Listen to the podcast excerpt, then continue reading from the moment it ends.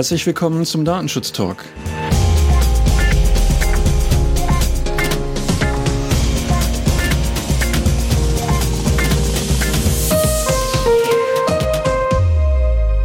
Heute ist Freitag, der 20. November.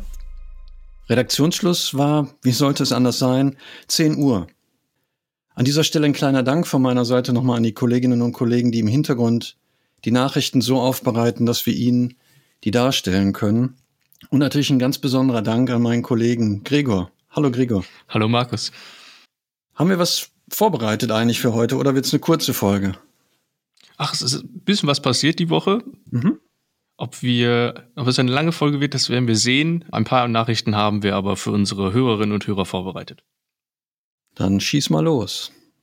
Ja, gerne. Ganz aktuell, diese Woche ist ja auch ein Thema in den Nachrichten gewesen, wurde im Bundestag ja eine Änderung des Infektionsschutzgesetzes beschlossen von der Großen Koalition.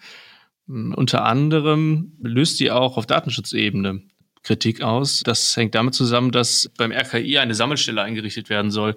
Das RKI hält dann Zugriff auf Meldedaten zu Infektionen, zu betroffenen Patienten, zu allen Impfungen gegen das Coronavirus, aber auch zu Reisebewegungen von deutschen und ausländischen Bürgern. Also recht ausführliche und weitgehende Informationen. Und diese weitgehende Informationsspeicherung löst Kritik vom Bundesdatenschutzbeauftragten Ulrich Kelber aus. Der kritisiert unter anderem die Hast, mit der das Gesetz verabschiedet worden ist.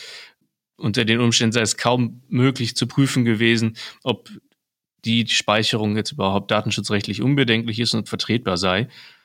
Herr Kelber hatte eine Reihe von Vorschlägen gemacht, wie der Datenschutz besser umzusetzen sei und wie die Datensammlung einzuschränken sei.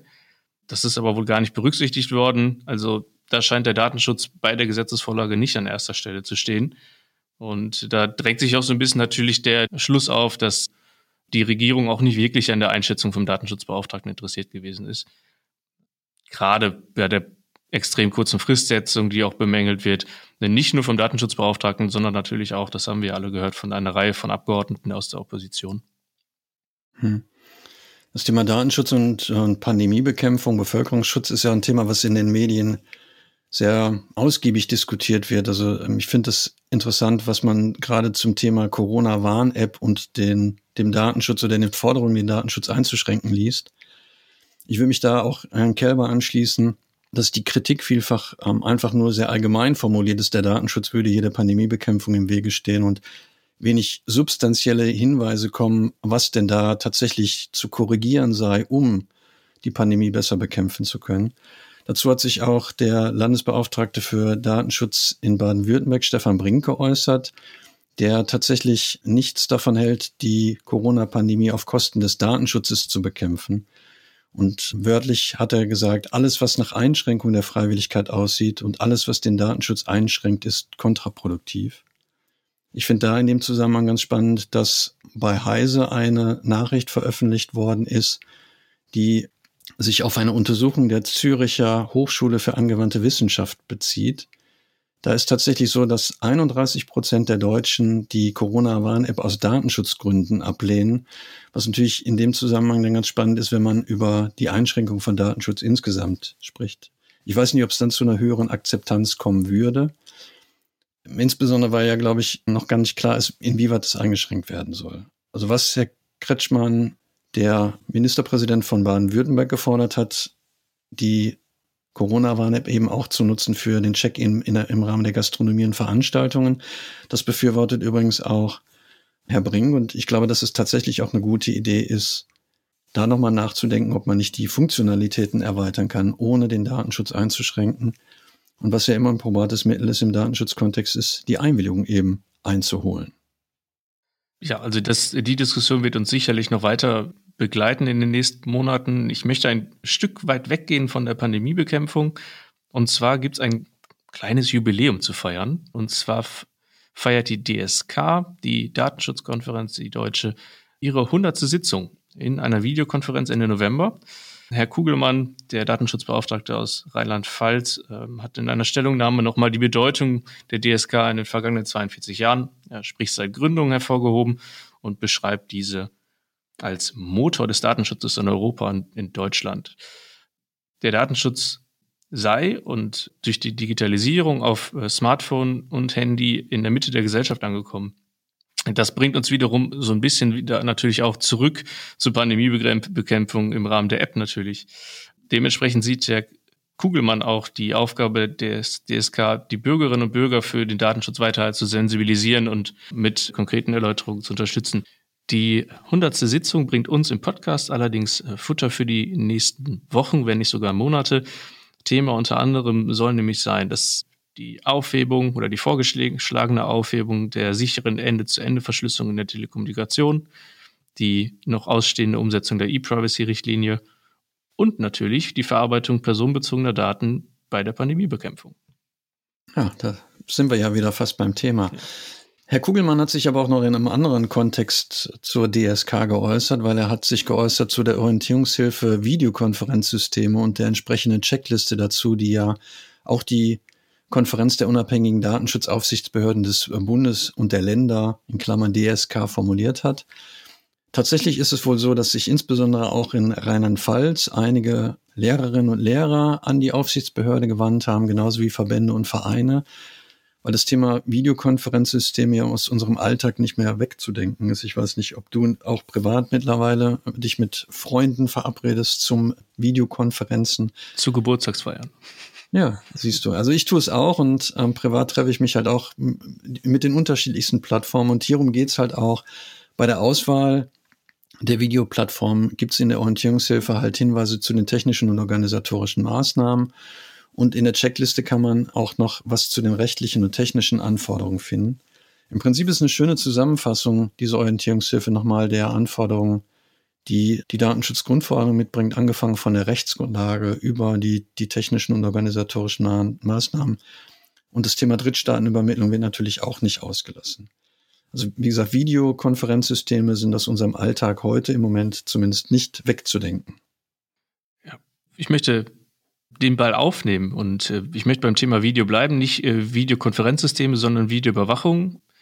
In dem Zusammenhang spielt natürlich auch die Rechtsgrundlage der Verarbeitung und zum Beispiel auch technische Maßnahmen eine wichtige Rolle. Und da ist jetzt eine Verwarnung für die Staatskanzlei in Brandenburg ausgesprochen worden. Die hatte im Rahmen der Einheitsexpo 2020 in Potsdam weite Flächen ganztägig videoüberwacht und dabei wichtige datenschutzrechtliche Punkte vergessen. Unter anderem fehlte eine ausreichende Beschilderung in den ersten 2 Wochen der Ausstellung. Und es gab auch gar keine Dokumentation über die Erforderlichkeiten, die Verhältnismäßigkeit der Videoüberwachung und, ja, wie anfangs erwähnt, welche technischen Maßnahmen den Einsatz überhaupt absichern. Also in dem Zusammenhang ganz wichtig, dass man da sich, bevor man eine solche Maßnahme installiert, dementsprechend noch Gedanken machen sollte. Ja, Gedanken machen sollte man sich auch zum Thema elektronische Patientenakte. Das hat natürlich Herr Kelber schon häufig getan. Hier ist es jetzt aktuell ein Update aus den Informationen, die wir in der KW 46 schon dazu hatten. Herr Kelber hat wohl sich an die Krankenkassen mit einer offenen Warnung gewandt, weil natürlich das Thema der Einsichtsrechte noch nicht ausreichend konkretisiert ist. Also die nicht feingranulare Akteneinsicht und Sperrfunktion hat halt für Versicherte das Problem, dass sie nicht die volle Datenhoheit über ihre medizinischen Informationen hat. In die Diskussion hat sich dann auch der Gematik-Geschäftsführer Markus Leikdieten eingeschaltet, der als Arzt darauf hingewiesen hat, dass Ärzte eventuell ihre Approbation verlieren, wenn sie sich Befunde in der elektronischen Patientenakte einsehen, die sie nichts angehen. Ich finde den Hinweis natürlich hilfreich, insoweit, dass man nochmal dafür sensibilisieren soll, aber ich bin nicht davon überzeugt, dass Mängel bei den technischen und organisatorischen Maßnahmen, insbesondere was die Zugriffsberechtigung angeht, an die Ärzte delegiert werden sollen und damit dann im Prinzip das Gehalt werden soll, was versäumt worden ist. Also ich bin auch nicht, genau wie tatsächlich, bin ich davon überzeugt, dass dem Bundesbeauftragten das überzeugen wird, seine Vorbehalte fallen zu lassen. Ja, ich wage einen harten Themenbruch, Markus. Oh. Und, ich widme mich dem Marketing. Und zwar hat Apple oder ist geplant, in iOS eine Werbe-ID zu integrieren, beziehungsweise die ist auch schon umgesetzt. Dort wird dann auf jedem Gerät oder jedem Gerät von Apple eine feststehende ID zugewiesen. Und das ruft Kritik von noyb, der Datenschutzorganisation von Max Schrems, hervor, dass das halt allein schon aufgrund der Tatsache, dass es ohne Wissen und Zustimmung des Nutzers erfolgt, gegen die Datenschutzgesetze Europas natürlich auch verstoßen. Und auf Basis der E-Privacy-Verordnung zwingt eine Einwilligung des Nutzers natürlich auch erforderlich sei. Mit dem Ziel, diese ID dauerhaft zu löschen, hat noyb jetzt auch bei den Aufsichtsbehörden in Spanien und Deutschland Beschwerde eingelegt. Da sind wir mal gespannt, wie das Ganze weitergehen wird. Apple will Anfang 2020 eine Funktion einführen, damit Apps die Einwilligung seitens der Nutzer abfragen. Das geht derzeit wohl auch schon, ist aber nur optional. Gucken wir mal. Also im Moment scheint es ja eher als Opt-out-Lösung integriert zu sein. Also ich kann jetzt der Nutzung dieser Werbe-ID tatsächlich widersprechen, aber standardmäßig scheint die erstmal tatsächlich gesetzt zu sein. Wir haben auch schon darüber berichtet, weil das natürlich auch zu Irritation bei der Werbewirtschaft geführt hat, wenn man zukünftig dann eben nicht mehr die Informationen abgreifen kann über diese ID, die dann verwendet wird zu Werbezwecken. Ich bin gespannt, wie sich das entwickelt und ob tatsächlich noyb damit auch was erreichen kann hinsichtlich der Beschwerde, die bei den Datenschutzaufsichtsbehörden dann eingereicht worden ist. Für mich schließt sich die Woche so ein bisschen, muss ich gestehen. Wir haben ja Anfang der Woche unseren ersten Videopodcast, unseren ersten Datenschutz-Talk live aufgenommen. Vielleicht hat der ein oder andere das von Ihnen mitbekommen und das vielleicht sogar gesehen. Bei YouTube hatten wir das ausgestrahlt. Da haben wir uns ja insbesondere mit dem Thema der Drittstaatenübermittlung beschäftigt, am Beispiel von Office 365 oder Microsoft 365. Und die Nachricht, meine letzte Nachricht, die ich habe, ist, dass das LFDI in Baden-Württemberg sich mit den neuen Vertragsklauseln von Microsoft auseinandergesetzt hat. Insbesondere gibt es da wohl 3 zentrale Aspekte, die berücksichtigt worden sind. Das heißt, den Anspruch auf Schadenersatz für die betroffene Person, deren Daten unrechtmäßig verarbeitet wurde und tatsächlich dadurch ein materieller oder immaterieller Schaden entstanden ist. Dann behandeln die Vertragsklauseln auch Informationen der betroffenen Person, wenn Microsoft durch staatliche Anordnung verpflichtet worden ist, Daten an US-Sicherheitsbehörden herauszugeben. Und beinhaltet ist in diesen Unterlagen auch die Verpflichtung von Microsoft, den Rechtsweg zu beschreiten und US-Gerichte anzurufen, um behördliche Anordnungen zur Herausgabe von Daten anzufechten. Ich finde, das sind auf jeden Fall schon mal Aspekte, die unsere Rechte als EU-Bürger stärken. Allerdings scheint es wohl noch nicht so zu sein, dass damit die Transferproblematik in die USA grundsätzlich gelöst ist, nach Auffassung der Aufsichtsbehörde in Baden-Württemberg. Wenn Sie, wie gesagt, dazu mehr wissen möchten, auch insbesondere zu der Kritik der Datenschutzaufsichtsbehörden hinsichtlich Office 365 oder Microsoft 365, würde ich nochmal auf die Folge verweisen, die auch als Podcast ja dann jetzt veröffentlicht ist. Ich glaube, am Mittwoch ist die rausgekommen. Also da gibt es dann nochmal innerhalb einer Stunde das Thema nochmal hoch und runter. Hast du sonst noch was, Gregor? Keine weiteren Meldungen, Markus, für heute.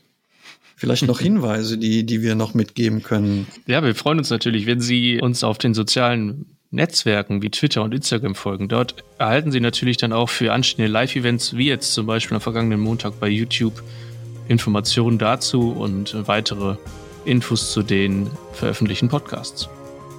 Genau, YouTube, den Kanal, den gibt es ja. Dann bei Instagram, bei Twitter sind wir auch zu finden. Also wer uns folgen möchte, sollte es möglich machen können, uns tatsächlich zu folgen. Gregor, dann würde ich sagen, machen wir den Sack zu. Ich bedanke mich.